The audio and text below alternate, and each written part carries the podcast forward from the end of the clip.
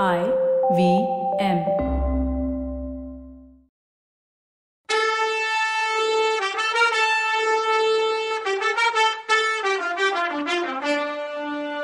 வணக்கங்க. நான் கவிதா பேசுறேன்.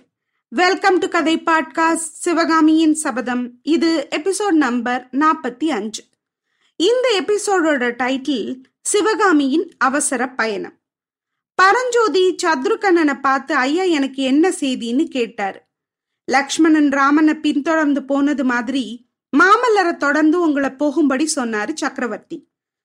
காஞ்சிக்கு சக்கரவர்த்தியே சீக்கிரமா வந்து கோட்டை பாதுகாப்ப கவனிச்சுக்கிறதா சொன்னாருன்னு சொன்னான்.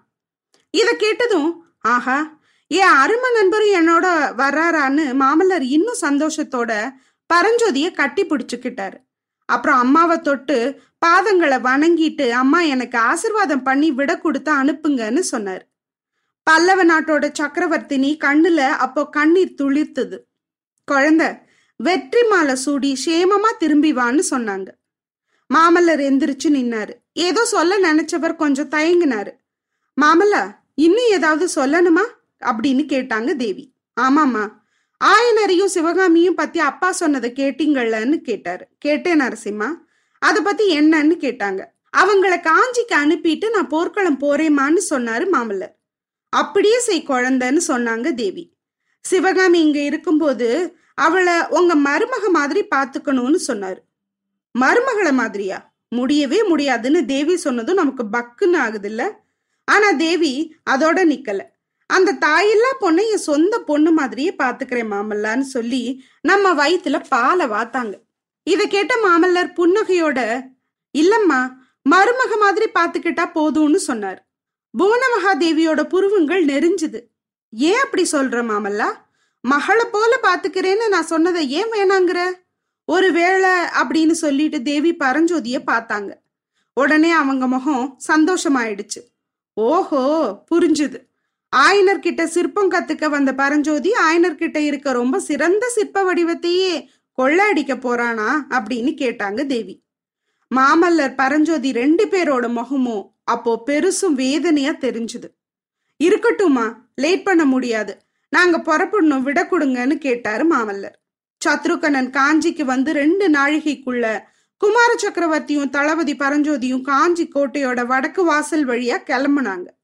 திருக்கழுக்குன்றம் போய் அங்க இருந்த தற்காப்பு படைகளை மறுநாள் அதிகாலையில கிளம்ப ரெடியா இருக்க சொல்லி கட்டளையிட்டாங்க.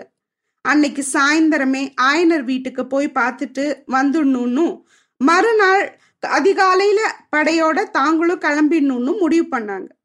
நரசிம்மரும் பரஞ்சோதியும் குதிரைங்க மேலே ஏறி ஒரு சின்ன குதிரை தங்களை பின்தொடர்ந்து சீக்கிரமா வர ஆயனர் வீட்டை போய் சேர்ந்தாங்க. போகும்போது சிவகாமி கிட்ட இப்படி பேசணும் இன்னது பேசணும்னு மாமல்லர் எவ்வளோ மனக்கோட்டை கட்டியே வச்சிருந்தாரு. ஆனா ஆயினூரோட காட்டு வீட்டுக்கிட்ட போனப்போ அவரோட ஆகாச கோட்டையெல்லாம் செதறிடுச்சு. வீட்டு கதவுல பெரிய பூட்டு போட்டு பூட்டி இருந்துச்சு. வீட்டுக்குள்ளேயும் வெளியிலையும் பூரண அமைதி குடிகொண்டு இருந்துச்சு என்ன ஆச்சு? சிவகாமி என்ன ஆனா? எங்க போனா? வாங்க பார்க்கலாம். கார்த்திகை மாசத்துல ஒரு நாள் சாயந்தரம் காஞ்சியில இருந்து சிதம்பரம் போற வழியில கூண்டு இல்லாத ரெட்ட மாட்டு வண்டி ஒன்று போயிட்டு இருந்துச்சு. அதுல சிவகாமியும் அவளோட அத்தையும் உட்கார்ந்துருந்தாங்க. வண்டிக்கு பின்னாடி கொஞ்ச தூரத்துல ரதி துள்ளி விளையாடிக்கிட்டும் அங்கங்க வழியில பக்கங்கள்ல முளைச்சிருந்த புல்ல மேய்ஞ்சிக்கிட்டும் வந்துட்டு இருந்தது.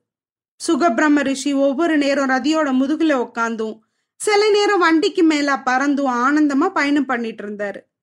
பின்னாடி இன்னும் கொஞ்சம் தூரத்துல புத்த பிட்சுவும் ஆயன சிற்பியும் நடந்து வந்தாங்க. பேசிக்கிட்டே வந்தாங்க. அந்த வருஷம் ஐப்பசி மாசத்திலேயே மழை பிடிச்சுக்கிட்டு பதினஞ்சு நாள் வரைக்கும் விடாம மழை பெஞ்சுது. அதனால ஏரி குளம் எல்லாம் நீர் நிறைஞ்சு தண்ணி ததும்பிட்டு இருந்துச்சு. சாலையோரத்துல ஓடைகள்ல தண்ணி அலமோதிக்கிட்டு இருந்துச்சு. ஆறுங்க வாய்க்கால் ரெண்டு கரையையும் தொட்டுக்கிட்டு பிரவாகம் ஓடிட்டு இருந்துச்சு. நன்சை வயல்கள்ல ரெண்டாம் போகத்து வேளாண்மை அப்பதான் ஆரம்பமாகி இருந்தது. புன்சை காடுகள்ல கம்பும் கேழ்வரகும் செழிச்சு வளர்ந்துருந்தது. சாலையோட ரெண்டு பக்கமும் வளர்ந்திருந்த மரங்களும் அங்கங்க வயல்களுக்கு இடையே இருந்த தென்னந்தோப்பும் வாழைத்தோட்டமும் கண்குளிரா காட்சியா இருந்துச்சு. பெருமழை விட்டு பல நாள் ஆகிட்டாலும் மேகத்திரளை இப்போ வானத்துல பார்க்க முடிஞ்சது. இது இடையில தங்கறதுக்கு நேரமில்லாத நெடுந்தூரம் போற பிரயாணிகளை போல ஆகாயத்துல வேக வேகமா பிரயாணம் பண்ணுச்சு. சில நேரம் நீர்த்துளிகளை அள்ளி தெளிச்சிட்டு செதறி மறைஞ்சுது. நீர்நிலைகள் மேல தவழ்ந்தும் பசுமையான தோப்புகள்ல பூந்தும் மழை துளிகளை அணைச்சும் வந்துட்டு இருந்த குளிர்ந்த வாடக்காத்து உடம்பு மேல பட்டப்போ துணியை இழுத்தி போத்திக்க தோணுச்சு. ஆனாலும் அது ஒரு சுகமான அனுபவமா இருந்தது. அந்த குளிர் வாட காத்துல அடிபட்டதுனால பட்சிகளுக்கு கூட தொண்டை கட்டிக்கிட்டது மாதிரி தோணுச்சு. சாதாரணமா கலகலன்னு கிளுகிளுன்னு கேக்குற பறவைகளோட குரல் சத்தத்துல இப்போ கரகரப்பு சத்தம் கலந்திருந்தது. வண்டியில அத்தைக்கும் மருமகளுக்கும் பேச்சு நடந்துட்டு இருந்துச்சு. இன்னைக்கு மழை பெய்யுமான்னு அத்தை கேட்டாங்க. மலையா எங்கன்னு கேட்டா சிவகாமி. ஆமா மழையை பார்த்தா மயிலுக்கு கொண்டாட்டம் தான் சொன்னாங்க அத்தை. மாலையில வெயில் அடிச்சா கொண்டாட்டத்துக்கு என்ன குறைன்னு கேட்டா சிவகாமி. என்ன சொன்னேன்னு கேட்டாங்க அத்தை. என்ன கேட்டீங்கன்னு கேட்டா இவ. கொஞ்சம் காது மந்தம் உள்ளவ அத்தை. ஆனா பேசுறதுல இஷ்டம் உள்ளவ. அதனால அப்பப்போ சிவகாமி கிட்ட ஏதாவது கேட்டுக்கிட்டும் சொல்லிக்கிட்டும் வருவா. ஆனா கனவுலகில் சஞ்சரிச்சிட்டு இருந்த சிவகாமி அத்தையோட பேச்ச மனசுல வாங்கிக்காமையே ஏதாவது பதில் சொல்லுவா. அது காதுல நல்லா விழாம அத்தை வேற ஒன்று சொல்லுவா. இதே மாதிரி தான் அவங்க டிராவல் இருந்தது. காஞ்சியில இருந்து ஏறக்குறைய ஆறு காத தூரம் அவங்க பிரயாணம் பண்ணியிருந்தாங்க.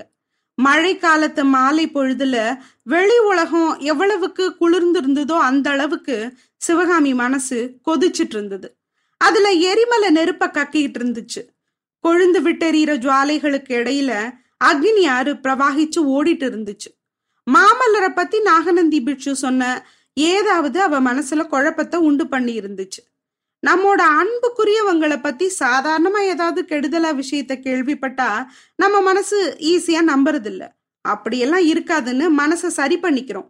ஆனா எந்த காரணத்தினாலையாவது நமக்கு வேண்டியவங்க கிட்ட தப்பு இருக்குன்னு நம்புற மாதிரி ஆயிட்டா மனசுல கோபம் கொழுந்து விட்டு எரிய ஆரம்பிச்சுடுது. வேண்டியவங்க மேல மட்டும் இல்ல உலகத்து மேலேயே கோபம் வருது. இது மனுஷ இயல்பு. இது காதலர்கள் விஷயத்துல ஒண்ணுக்கு நூறு மடங்கா ஆயிடுது. காதலன்கிறவன் தன்னோட காதலிய சாதாரண மனுஷியாலாம் பாக்குறது இல்ல தெய்வ பொண்ணா பாக்குறான் நினைக்கிறான். தேவலோகத்துல அமிர்தம் குடிச்சுக்கிட்டு ஆனந்த வாழ்க்கை நடத்த வேண்டியவ தம்மேல அன்பு வச்சதுனால இந்த பூமியிலேயே வாழ்றதா நினைப்பான் அந்த காதல காதலியானா குழந்தை வயசுல இருந்து தான் மனசுல தானே உண்டாக்கி வச்சிருந்த லட்சிய புருஷனுக்குள்ள சகல உத்தம குணத்தையும் காதலன் மேல ஏத்தி அவனை குத்தம் குறையில்லாத தெய்வீக புருஷனாவே நினைச்சுக்குவா. ஆனா ஏதாவது ஒரு காரணத்தினால அவங்களோட நம்பிக்கைக்கு பங்கம் வரும்போது அதாவது சந்தேகம்னு வந்துட்டா பெரிய ஏமாத்தம் வந்துடுது காதலி மனசுல. மலை சிகரத்திலேருந்து திடீர்னு அதாள பாதாளத்துக்கு விழுகிறவங்க மாதிரி ஆயிடுறாங்க. சிவகாமி தான் மனசுல ஒரு அற்புதமான திருக்கோயில் அமைச்சு அதுல மாமல்ல நரசிம்மரை தெய்வங்களுக்கெல்லாம் முதல் தெய்வமா பிரதிஷ்டை பண்ணியிருந்தா. நாகநந்தி சொன்ன நஞ்சு தோஞ்ச வார்த்தைகள்னால அந்த திருக்கோயில் ஒரு நொடியில இடிஞ்சு தகர்ந்து விழுந்துடுச்சு. அதுல பிரதிஷ்ட பண்ணியிருந்த தெய்வ சிலையும் நொறுங்கி பொடி பொடியா போயிடுச்சு. மாமல்லரை பத்தி நாகநந்தி சொன்ன அவதூறு எல்லாம் எவ்வளவு சாமர்த்தியமாவும் நம்பும்படியாவும் இருந்துச்சு. அவர் சாமர்த்தியம் பலிச்சுது. அவர் சொன்னது அத்தனையும் சிவகாமி நம்பிட்டா. நாட்டுல அவ்வளோ பெரிய யுத்தம் நடந்துட்டு இருக்கும்போது மாமல்லர் காஞ்சிக்குள்ளேயே ஒளிஞ்சிட்டு இருக்கிறதுக்கு வேற என்ன காரணம் இருக்க முடியும்? போர்க்களத்துல பரஞ்சோதியோட வீர தீர செயல்களை பத்தி புகழ் காத்துல மிதந்து வந்து காட்டுல இருந்த ஆயனர்கிட்டையும் சிவகாமி கிட்டையுமே வந்து சேர்ந்திருந்துச்சு. அதெல்லாம் உண்மைங்கிறத நேர்லயே பரஞ்சோதிய பார்த்த சிவகாமிக்கு தெரிஞ்சுது. தமிழ் படிக்கவும் சிற்பம் கத்துக்கவும் வந்த பட்டிக்காட்டு பையன் இப்போ இங்க பெரிய தளபதி ஆயிட்டான். சிவகாமி அரங்கேற்றத்த அன்னைக்கு பரஞ்சோதி யானை மேல வேலெறிஞ்சு தங்களை காப்பாத்தின சம்பவமும் அவ மனசுல அழியாம இருந்துச்சு. பரஞ்சோதியோட வீர வாழ்க்கையோட மாமல்லர் கோட்டுக்குள்ளேயே ஒளிஞ்சிருந்ததை கம்பேர் பண்ணி பார்த்து மாமல்லரை பயங்கொள்ளி பல்லவன்னு நாடு நகரம் எல்லாம் கூப்பிடுறதுல ஆச்சரியம் இல்லைன்னு சிவகாமி நினைச்சா. இதனால நாகநந்தி சொன்ன விஷயத்துல அவளுக்கு நம்பிக்கை வந்துச்சு. ஒரு விஷயத்துல நம்பிக்கை வந்தப்புறம் அதையொட்டிய இன்னொரு விஷயத்தையும் யோசிக்கிறதும் நம்புறதும் இயல்பாச்சே. அதனால மாமல்லர ஸ்திரீலோலன்னு நாகநந்தி சொல்றதுலயும் அவளுக்கு நம்பிக்கை வந்திருந்துச்சு. வீர மன்னர்களுக்கு பிறந்த கெட்ட ராஜகுமாரர்களை பத்தி அவ கதைகள்ல கேள்விப்பட்டிருக்கா மாமல்லர் அவங்கள ஒருத்தர்னு அவ கனவுலையும் நினைச்சதில்ல. ஆனா அதுவும் நிஜமா தான் இருக்கணும்னு இப்ப தோணுச்சு. ஆஹா பசப்பு வார்த்தை பேசி ஏழை பொண்ணு மனசை கெடுக்கிறதுல அவரு கை தேர்ந்தவரா இருக்கணும். கள்ளங்கபடமே இல்லாத தாங்கிட்ட அவர் என்னெல்லாம் சொன்னாரு? பல்லவ நாட்டோட சிம்மாசனத்துல என்னை ஏத்தி வச்சிடுறவர் மாதிரில பசப்புனாரு. இந்த ஆம்பளைங்க எல்லாம் எவ்வளவு வஞ்சகங்க?